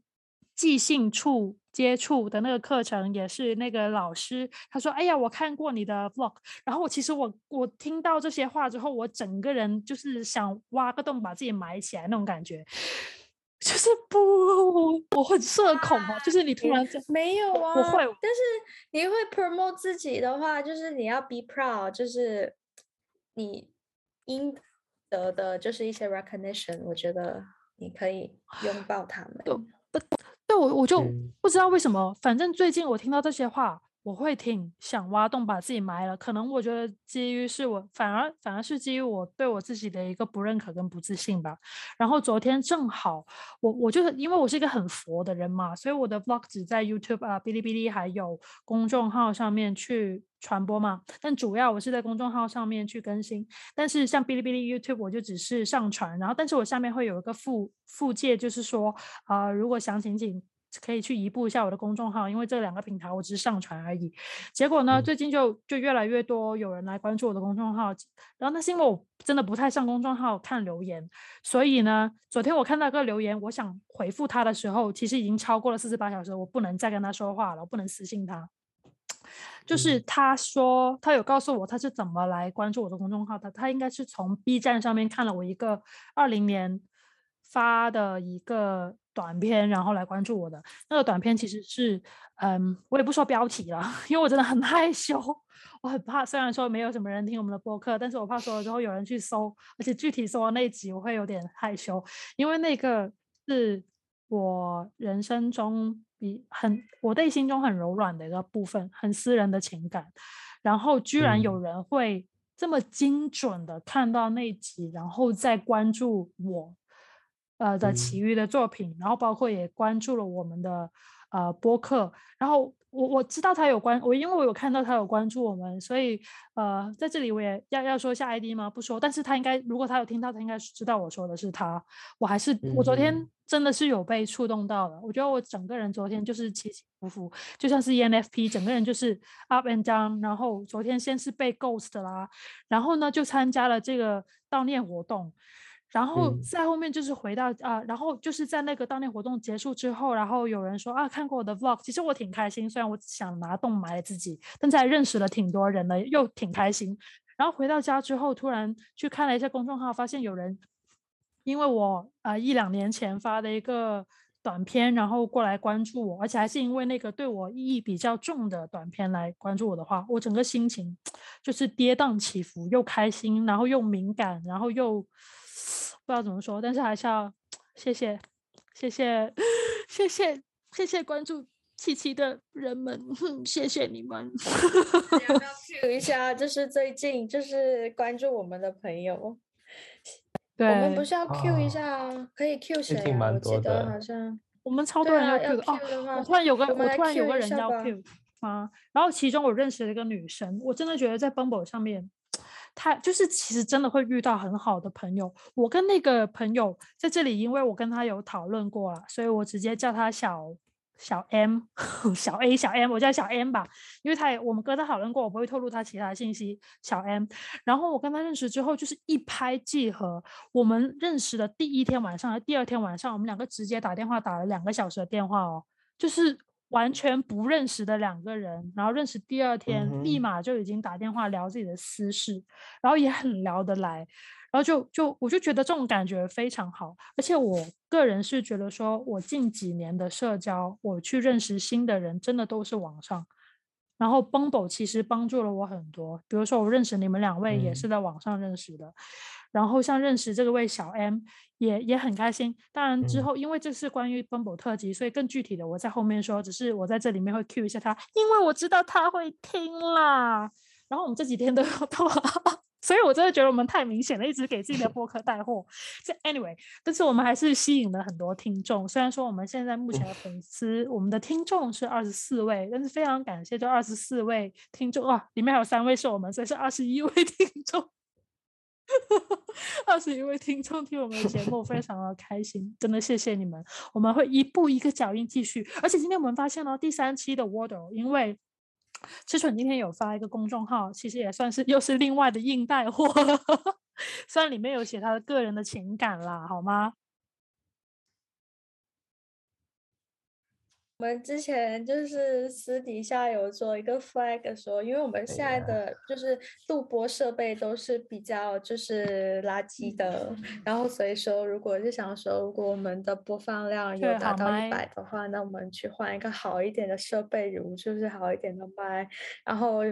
这个这个 flag 应该是呃吃蠢力的。然后他说一百个播放量，我们三个真的是太容易满量就买个足新麦，然后我们现在呃最高的播放量已经有对对，我们现在我们的我们的播放量现在就是有九十一个，所以我们还差九个播放量，我们就要去买新麦了。然后后面我们还有想说，因为我们我们现在其实只做了几个月，我们是从十二月开始做的，对吧？一月了，我们我们是从我们我们11月正式应该是今年，对对，正式是今年哦，那我们其实哎，说真的，我们其实今年只做了三个月，但是我们现在已经有二嗯十四个订阅了。然后我我们就我真的很容易满足对，如果今年如果今年能做到一百的话，那我们可能去出一点，就是做一点福利，可能做一点贴纸出来，就是送给大家这样子。是因为最近我的公我的公司在做周边，所以对，所以我们想说要不要做一点周边，就是回馈一下听众，然后我们可以就嗯是画一点特别的东西，然后送给你们。对，是的，我们我们非常的真诚。对，我觉得我们播客讲的最多的话，我们真的非常卑微，就只能说讲不讲讲吧，反正没有人听的。嗯，其实我是蛮期待贴纸的。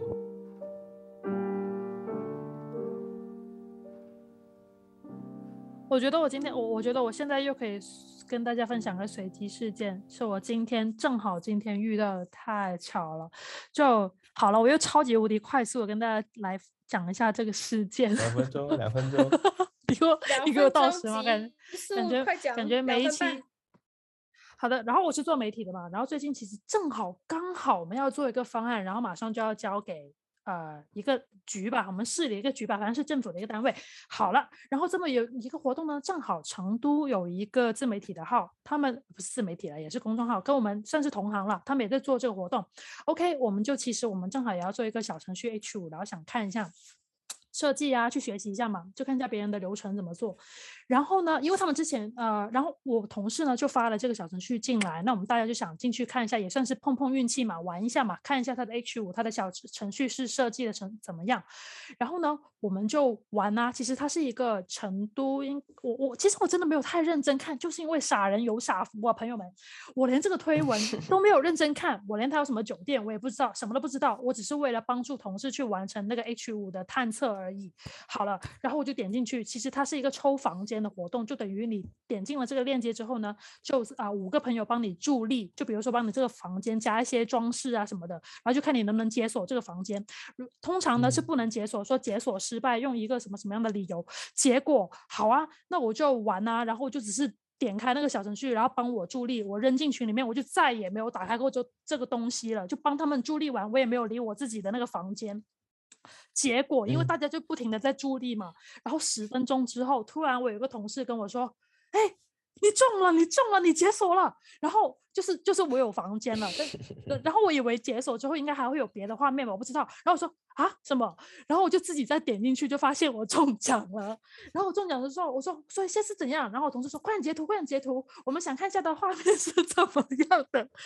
然后呢，我就我就进去了，结果就发现我真的中奖了，是懵逼，而且还要别人告诉我，我才知道。点进去之后，好了，然后当时他就已经出了一个列表，有十间酒店，就是你马上现在就要选你要住哪间。我拜托，我根本就不知道哪间酒店长什么样，什么都不知道，我整个是懵逼，然后全已经是全办公室在尖叫，就说 哇哇，你中了，你中了，然后各种，然后我真真的是完全不知道。然后后面呃，其中里面就有一家是像是温泉酒店吧，就看字面意思哦，就觉得哇有温泉啊，好吧，那就选这家。而且我还是退出去，后面他们说，哎呀，你现在选酒店啊？我说现在就要选吗？然后我我才，然后就点进去，随便就算是选了，他们说哦温泉酒店哦，好吧，那就温泉酒店吧。就他是在都江堰呢，有点远了啊，你都没有理了，你真的什么都不知道，就要立马选一家。然后哎，刚填完资料，他就说哎选完了，然后我就跳出去，然后我就问他们，那我要选哪一家啊？然后然后因为他们好像比我有认真看这个推文嘛，然后他们就随便。他们就另外推荐了我其中一家，然后好吧，我说那就这家喽。我说我真的相信你们，我真的没有什么都没有看呢，我不知道。然后我就真的我就选了，选完了之后呢，我才开始认真看那个推文啊，那个兑换时间，就是我真的中了那家酒店的一晚，然后要在四月一号到六月三十之间我要过去兑换，不然的话就逾期作废嘛。然后最好笑的是什么？最好笑的是，我就想说。行啊，我立马上携程去查一下他们的房价，就看看这个酒店是怎样。结果我就大概选，我大概是查了五六间吧。我最后面选的那间好像是最贵的，就是最好，就是房价是最好最贵的，而且它是靠近太古里，它是在春熙路那边，就太古里旁边。其实我是去过，我是去过成都，是市中心的，对对，而且是很中心。我去过成都两次，如果这次我再去就是第三次，所以我知道那个地段特别的好。然后我就想说，哇，我也太狗屎运了吧！我是我是真的就是无心插柳柳成荫，你知道吗？我是完全不 care 这个活动，然后还是被别人告诉我我中奖了。如果他不说的话，我都不会再点进去了，你知道吗？哇，真的是可以幸运成这样，我就突然联想到了，我以前也有一个事件，我以前追星的嘛，然后有一次是哪个星我就不说了，只是说这个事件而已。也是有一次，就是呃，你要付出的那一，怎么付出？真的是，然后呢？你看你一看就是外行，我跟你讲这个最喜欢的那个回不了了，你这你这个哇，不要讲不要讲，大家都知道了，这样我不我不想被讨伐，好吗？然后。就当时没有啊，追星我以前也喜欢过啊，只是没那么疯而已，买不起那个票。好了，stop stop stop，不要不要不要讨论他们是谁了，OK。我只是想说这个事情，然后有一次他们开演唱会吧之类的，也是一个你发邮件去给主办方，然后他们去抽选幸运儿，有一些就是签名专，我忘应该不是签名专辑，但是我抽的那个就是那个拍手会，就是送送偶像下班那种，就是最后面抽，比如说抽一百个人，然后在最后面的一个地方，他出来跟大家说啊说再见啊，然后握握手啊，送一下礼物这种环节了。然后呢，我我就照样发了邮件，但是那个中奖名单出来的时候，我好像我没有认真查，我只是大概看了一眼。结果呢？我只是顺手把这个中奖名单发给我朋友，发到一个群聊里面，也是他们告诉我，他说你中奖了，他们很认真的帮我看你中奖了，然后我想说什么？我中奖了，然后他们还截图给我，然后我真的觉得我真的是没有救了，你知道吗？就是跟自己的本命可以拍手，就是说下班的机会，然后我没有去看，还是他们提醒我，要不然我就错过了。然后全部人在那个群里面骂我，因为那个群的人都是追星的吧？对，因为那个群都是追星的。哦，这是悔恨终生吧？这是我一年都会睡不着的事。是是是，然后他们就在骂我说：“这是你本命，你能不能上点心啊？”真的是。所以，所以我觉得关键是，哎，我不懂哎，你花了这么多钱去看看演出，当时是我完全是不能接受，这就是不能接受线上 这样的背景。所以我真的觉得说，说到这里，我的 ENFP 的个性已经什么淋漓尽致，这样那个什么 单词是什么？展露无遗。对，没有错。所以这个故事大概是这样，就跟大家分享一下我的喜悦，也有可能是因为生日的 buff 加成吧，有可能就突然好幸运，我从来不会那么幸运的。我唯一幸，你知道我之前哦，不是微博有那种抽奖的小程序吗？我唯一中奖的还是那种奶茶店的那种中奖，重点是他发五十份，发五十份奶茶券，有六十个人参加，抽五十个我才中，你知道吗？我真的没有想到这种幸运的东西可以降临在我身上。我之前。也中过，我之前中过那个那个是谁啊？那个叫做那个造阳饭叔，你们知道那个博主吗？造阳饭叔是做饭的。好的，不知道啊。他当时是抽了，也是是北京的太古里的一个什么什么雪糕的那个券呢。然后当时我只是抱着那个。普通的心态好像不小心评论了，然后还是又转发了，没想到就是我竟然抽中了，然后但是我不在北京，所以我没办法去吃，然后我就把这个机会让给了我的朋友。嗯，而且那是我人生第一次在微博抽奖，竟然抽中了耶！哦，说到微博自己没有没有福气去吃。说到微博抽奖，我唯一一次抽中是 CBVV 的，但是那个不是，就是我抽到的不是那一批奖品里面最大大奖，那批的奖品最大大奖好像。一等奖应该是 Switch 之类的，我记得是电子产品。然后我抽到的是二等奖，是麦当劳的野餐垫。但是我也很开心，对我也很开心，因为是从 C B B 那里抽回来的。我有话说，你在别的平台也中过。我我吗？对呀，你在别的平台也中过，只是你没有收到。哦，Awesome in the house。我终于找到，要不要现在讲这个？我觉得这是 long overdue 的一个 topic，对呀，已经一直要想要吐槽他，但是都没有吐槽，都没有就是找到机会吐槽。现在是你的时候了，爆抛！哇哇！你看，我真的，我真的觉得我的记性真是为零呀！我本来对这件事情也应该很生气才对，也是有一个中奖的事件。天哪！哇，那我们这期真的要变得很长哎。没关系。好了好了，那首先是这样，好，你知道我讲故事的速度是很快。各位听众，如果你有听过我讲故事，你应该知道我讲故事水平怎么样，好不好？那我现在是整个一个狂轰乱炸，真的每一期都要骂人。好，这个 我觉得完全不用不用不用背诵。我觉得好，这个我毕竟毕竟这一期的文字编辑是我。OK，然后我觉得我是有必要把这个写写出来的，我觉得也没有什么好好什么的，好不好？我没有说我完全指责他，因为这就是一个事实。OK，我已经放弃了这个礼品了，我已经放弃这个奖品。我写这个数，我写这个文字写到收 e 里面，有可能他们会查到，然后听了这个播客，又算是一个流量密码。谢谢你，Awesome。对不起，对不起。那很早之前呢，我是其实 Awesome 的 Awesome Radio 他们的每一期的播客我都有认真听的。其实我也很喜欢里面的一位主播肥杰他的呃播客的风格啦，就呃叙事风格、讲话风格、主持风格，然后我就很喜欢，然后就一直一直听。他们其中有一期呢是关于辣。纳凉特辑啦，就讲呃你遇到的奇怪的鬼故事，应该是这样。然后呢，就要在评论区留言嘛。其实我这个人呢，在整个互联网上面是很少很少留言，几乎我觉得总次数应该不超过十次吧。然后播客上面留言，播客界上面留言，我应该只试过两次。有一次是，呃，有一次是评论 nice try，也被很多人赞了，很开心。但是那期后面好像被删掉了，还怎么样，忘记了。反正我的就我难得这么多人赞我一次，然后就被石沉大海。Anyway，然后我就第二次第二次点赞呢，就啊，第二次评论呢就是 awesome。其实那时候我冥冥中觉得有可能我会中奖的，因为我真的觉得我这个故事太精彩了，有没有？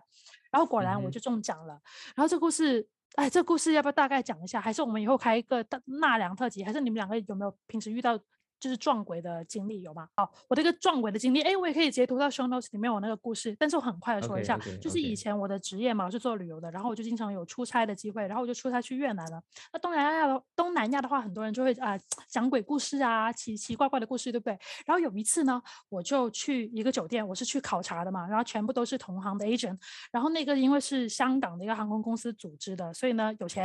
然后就每个人呢，我们全程是不停的换酒店，然后当时我们住的。那家酒店是个当地的五星，然后有钱嘛，就每个 agency 呢是一人一间房的，就不是双双人一间房。好，当时我是没有这个概念住尾房的这个概念的。结果呢？事后我才发现，我住的那间房间是尾房，而且我住的那个酒店是越南岘港当地的一当地五星。就我们做旅游会会说五星，但是我们会分当地五星跟国际五星嘛。像喜尔顿啊、喜喜来登、希尔顿这些就是国际五星嘛，对不对？但是我当时住的是个当地五星，所以比较破旧。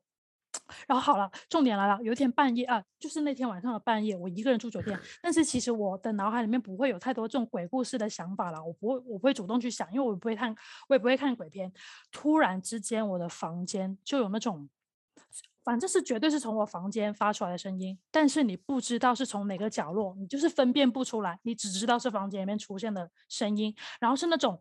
像敲钟的声音，但是那个钟声呢，又像是电子的敲钟声音，突然当当当，然后是很有频、很规律的啊，不快不慢的一个当当当。但是当时呢，我以为是啊，房间里面的某一项器材坏掉了，可能是警报之类的，对吧？然后我就很正常的发现，哎，我发现不了声源，我就打电话去前台跟他们讲说，哎，我的房间可能有东西坏了，你要不要来检查一下？因为一直吵，我要我要睡觉啊。然后呢，就在我打电话的这个时候，这个当当当突然就超级无敌频繁，就当当当当当当，而且是越来越大声，就像是那种。就是像像是那种鬼在你身边，你发现他在你身边，你要跟别人说快点来救你，然后鬼就鬼就生气了，说不可以的那种感觉。我真的就是那种感觉，你知道吗？然后我就突然在那瞬间超级无敌害怕，我就跟酒店的说：“你快点派人上来帮我检查。”然后我挂电话那瞬间，那声音没有了，是真的真人真事。我跟你说，然后我怎么找我都发现不了那个声音。然后，然后关于酒店的人员来了我房间之后。我就只能跟他们说，哦，已经解决了，没有这个声音了。他们也没有进房间检查，后面这件事情就结束了。我全晚是开灯睡觉的。从那天晚上之后，我就跟别的 agency，然后去讨论这个事情，才发现我是伪房，你知道吗？然后吓到我整个人立马上网去。尾房？我不知尾房就是走廊的最后一间房间。嗯，对。哦，尾。嗯，对，然后呢，我就立马上网啊查怎么怎么办，太好笑，我要把这个经历也写在那个评论上面了。我就说我去查，就出去住酒店啊，你应该怎么做？首先你应该敲门，敲门之后呢，打开门，你不应该马上进去，你还要让个空位，去让里面的东西出来，然后你再进去。进去之后呢？我觉得你在毁了我的住酒店体验。你先听我说，宁可信其有，不可信其无。摘耳机啊！我可不可以摘耳机？我不想要听这个了。很快，很快，很快就结束了。我不能听这个，我不知道，就是不知道当什么都干净。来，no no no no no no no，我就我就只能这么跟你们讲了，我不要听。好了，我很快，我很快讲完，我很快讲吧。就比如说，你进房的时候呢，你就要跟四周啊、四个角落啊打声招呼啊，说哎呀不好意思啊，今天晚上借住一下啊，各种啊这种这种。重话了，然后那时候因为我已经经历了前一天晚上的事情，我就有点相信，又不是很相信，但觉得哎照做吧，都都已经在这里了，来都来了，对吧？然后我真的很傻，敲门，而且你要知道那是越南，我又不会说越南文，然后说中文觉得他又听不懂，然后我就要讲，然后我就讲英文了，我觉得。这一部分不恐怖的，这一部分不恐怖的。然后呢，我就进房啊，但是我就觉得他们听不，我觉得会毁了我以后住酒店天因为我真的很怕鬼，就是我我相信科学，我就是我理解这种事情不存在，但是 你还是不自觉的会害怕。你快点让我讲完这个故事结束好不好？不能说这种事情好吗？你快点，你快点让我结束这个故事。好，然后呢，我就进去。我还要讲英文呢，我要讲英文在。清纯，你在搞鬼啊？没有，我跟你讲，因为我说这是不恐怖，你快点让我讲完这个故事好不好？然后，然后，然后我就说，我就我就真的四周用英文跟他们说，不好意思啊，打扰了啊，让我今天晚上 睡睡一下。我觉得这也很蠢，但是我也做了这个举动，真的很好笑。好了，讲完。然后我就把这件事情评论在了 Awesome Radio 的评论上面，然后我就成为幸运儿啊，然后他们就说啊，我成为这期的幸运儿，然后会给我寄礼物，然后我就去他们微信后台啊，就发了我的呃个人信息给他们，其实他们也是秒回的。结果呢，过了一周，过了两周，我觉得催人家不好吧，但是好像等了一周还是两周，问他们就没有回复了。我就想说，嗯，有有可能是忙啊，或者怎么样没有回复吧，因为我当时的语气其实也很很。很平和，我就说，呃，我一直没有收到物流信息，是不是寄丢了或怎么样？但是我还没有收到。那个时候已经是一周还是两周后，其实池蠢是知道的，我有发给他看这个截图，但是就石沉大海。然后到现在，我记得这个这个应可能是去年七八月的时候的事情吧。然后到现在我都没有收到这份礼物。然后我最后面我们有聊天嘛，然后他们就说，其实我应该去直接找啊啊。阿茂就是在他的私信去跟他私信这件事情，我也很礼貌的去跟他私信这个事情，但是也没有回复。就我不知道他有没有看了，我不知道可能他也很多私信，但这件事情就是这么结束了。但是我心里面就是觉得，嗯，期待作为新媒体，你你你有这么一件事情的话，还是得认真一点吧。就虽然说我原来真的是你们的 follower，是你们的听众，当然啊，我现在不，我现在就挽留一下吗？就现在我没有听他们的播客，还有一个很主要的原因是因为肥姐离开了。离开了他们的公司，然后好像很多人也离开。原来我们 follow 的人也很多离开他们公司。Anyway，就是就后面我我也是失望吧，我是真的有失望咯。毕竟我我我也不能说催你吧，但是我已经有再去问你，你又没有回复的话，我不可能真的为了一份礼物死逼你。我觉得礼物真的不是重点，但是你的你们对处理这件事情的态度，就是你直接把我遗忘了这件事情，我觉得挺挺难过的，就是有点。不太开心，所以我之前一直说我想火力全开去讲这件事情，这次终于讲掉了。我觉得刚刚讲的鬼故事就很好笑啊，真的是。对啊，我我可以把这个评论然后放到 show notes 里给他们看一下啦。嗯，痛痛失我这位听众，我听不了这些鬼故事。我真的是真的觉得我这是人傻傻人有傻福，总之就是嗯，反正也是不是一个 happy ending，但是我已经哎不在意了，随便了。嗯，但是就是有可能。你再给我说一句话，就是如果 Awesome 的职员或者说他们的 follower，因为我放了这个 show notes，然后听到这一期的话，我我只想告诉大家，我只是陈述一个事实。然后，但是这件事已经，我觉得就就这么算了吧。但是如果你们真的听到，然后再来联系我的话，啊，我好害怕，对不起，对不起。如果我说了什么，就呃呃，就大家平常心对待好吗？我觉得你是客观的讲了一件事情，确实是你的体验嘛，也确实是他们没有做到啊。完了，然后后面我重新去看我那条评论，然后我发现，在后台我看到评论我的讲清楚，没有，就是 Awesome Awesome Radio 当时提呃，就是评论我说恭喜你成为幸运儿。我重新去后台看，头像变成了肥杰哦，有可能是他用他的号去登了他们公司的号，然后来评论我，所以我发现。居然是他回复的我，他告诉我我成为了幸运儿，你知道吗？但是整家公司我最喜欢的是他，其实就就如果是在我我接受到的画面，我是最喜欢他的。然后原来那句话是他回复，当然你不能揣测，你不能确定啊，他回复你，但是不是他去跟进这件事情，或者或者他只是回复我，有其他同事去跟进去派送礼物的这件事情？但是我就是啊，我当时有一点有一点点小失落。当然，我现在好像也也有在 follow 他的东西啦，但是不是很多，只不过我是在陈述事实啦，好吗？好了，好，说三次。求生欲嘛，求生欲。哎呦，这个网络环境我害怕，我真觉得我被我要被讨伐。对不起。好的。不会了。被讨伐的点是什么？被讨伐点就是我这个人口无遮拦啊，整天骂人呢，真的是。但并没有骂人啊，你就只是。讲了个鬼故事，再加上也是我今天讲的比较狠的，再加上他们确实没有这。哎，我觉得你今天火力其实没有开那么大了耶。啊，我真的觉得可能被社会磨平了我的棱角。好了，我们要我们要结束吗？要结束？我真的觉得我会被人骂阴阳怪气啊！不要。不会的，觉得你不要用，不要恶意 揣测那些可爱的听众好吗？我觉得大部分还是挺善良。大家好，我是我是 ENFP 快乐小狗。好了，那我们结束好了。ENFP 转了 INFP 的流泪猫猫头。哎，我们还有一样东西没说，对不起，对不起，之所我觉得你想打死我，我还有一样东西没说，就是还是关于奥斯卡的那个双标的讨论，我们刚刚忘记了。就说，呃，男男演员在台上面做出这种事情，好像也没什么事情，最后面还是会过的。就所谓的没什么事情，就是可能变成了 mean，然后大家讨论一下，OK 结束。但是如果变成一个女演员呢？女演员在台上面做这种事情呢？角色还有种族再换一下，这件事情的讨论的方向又会不一样。对，有人说，如果 Will Smith 是一个白人，他冲上去。打了 Chris Rock 的话，那完全是两回事。Matter 的的方向的讨论了。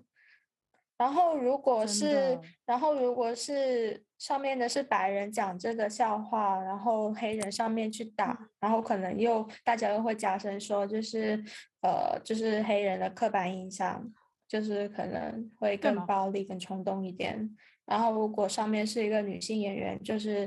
去扇了那一巴掌，那么他很可能职业生涯就完结了。对，因为我们现在讨论的，就像之前凯撒讲嗯，阿黛拉哈对内阿黛尔哈哈内尔，她是那个《燃烧女子肖像》的女主角之一。是，其实这个如果要说的话，又很长？跟她以前的哦经历有关。嗯因为她之前也是也是这种呃性侵的受害者，嗯然后他可能在这种事情上呃会比较呃容易共情，所以他对这个事情是很抗很很很抗拒的。然后嗯刚好在那个奖上，这个有争议的导演的一部电影《我控诉》嗯就是获奖了。嗯，好像是呃导演获奖，导演本人获奖还是电影获奖忘记了。对我也忘记了他就、嗯就是现场现场现场的大妈然后离场组委会，然后离场。对，对，然后听说到现在也接就是没有怎么接到工作了。而且我记得当场场外好像有很多普通人也有拉横幅，对吧？还有有有点火吗？我忘记了。对对对，很多人抗，很多嗯人抗议。对，因为我是有一点点久远的事情了，所以，但是我记得当时还是闹得蛮大的。然后我记我记得嗯当时这个导演他就是因为他这个这些事情，他没有办法在国内领奖，对吧？他没有办法回回法国吗？是法国？嗯嗯嗯，对他好像没有他，是他他没有办法嗯回去。我我没有太太关注这对，是是时间有点久远了。嗯，对，意思其实我们想讨论就是双标这个话题。嗯，嗯哼，对，如果今天站在上面的不是 Will Smith，是一个女演员呢，啊，有可能大家就会说哇，好泼辣，然后又会用这种刻板印象的词语去形容一个女性，好慘雞呀嗯，好冇哇！一个女人怎么可以这样女一点都不顾自己的形象严格，啦？对男性的道德标准却那么低。对我们想我们想补充的一下就是这个论点。OK，所以不应该打人。嗯，好的，好的，就那我们这期就要这样结束吧吗？哇，辛苦了，辛苦你剪辑，好棒。OK，上下就是每一个一个小时，你可以适当剪掉一些我讲的太长的。没有那么多就是了。我我看看了，我看看到时候会怎么样。嗯，对，嗯，说结束有很多就是说结束语吧，让他。OK，那那嗯就结束吧。呃，目前你可以在小宇宙、Spotify 以及 Apple Podcasts 上收听我们的节目。如果我们有幸与你在这里相遇，感谢你的收听，联系我们 That's it we born at hotmail.com。太高兴，拜拜拜拜嗯，太感谢，好长哦再这一集，拜见拜拜拜。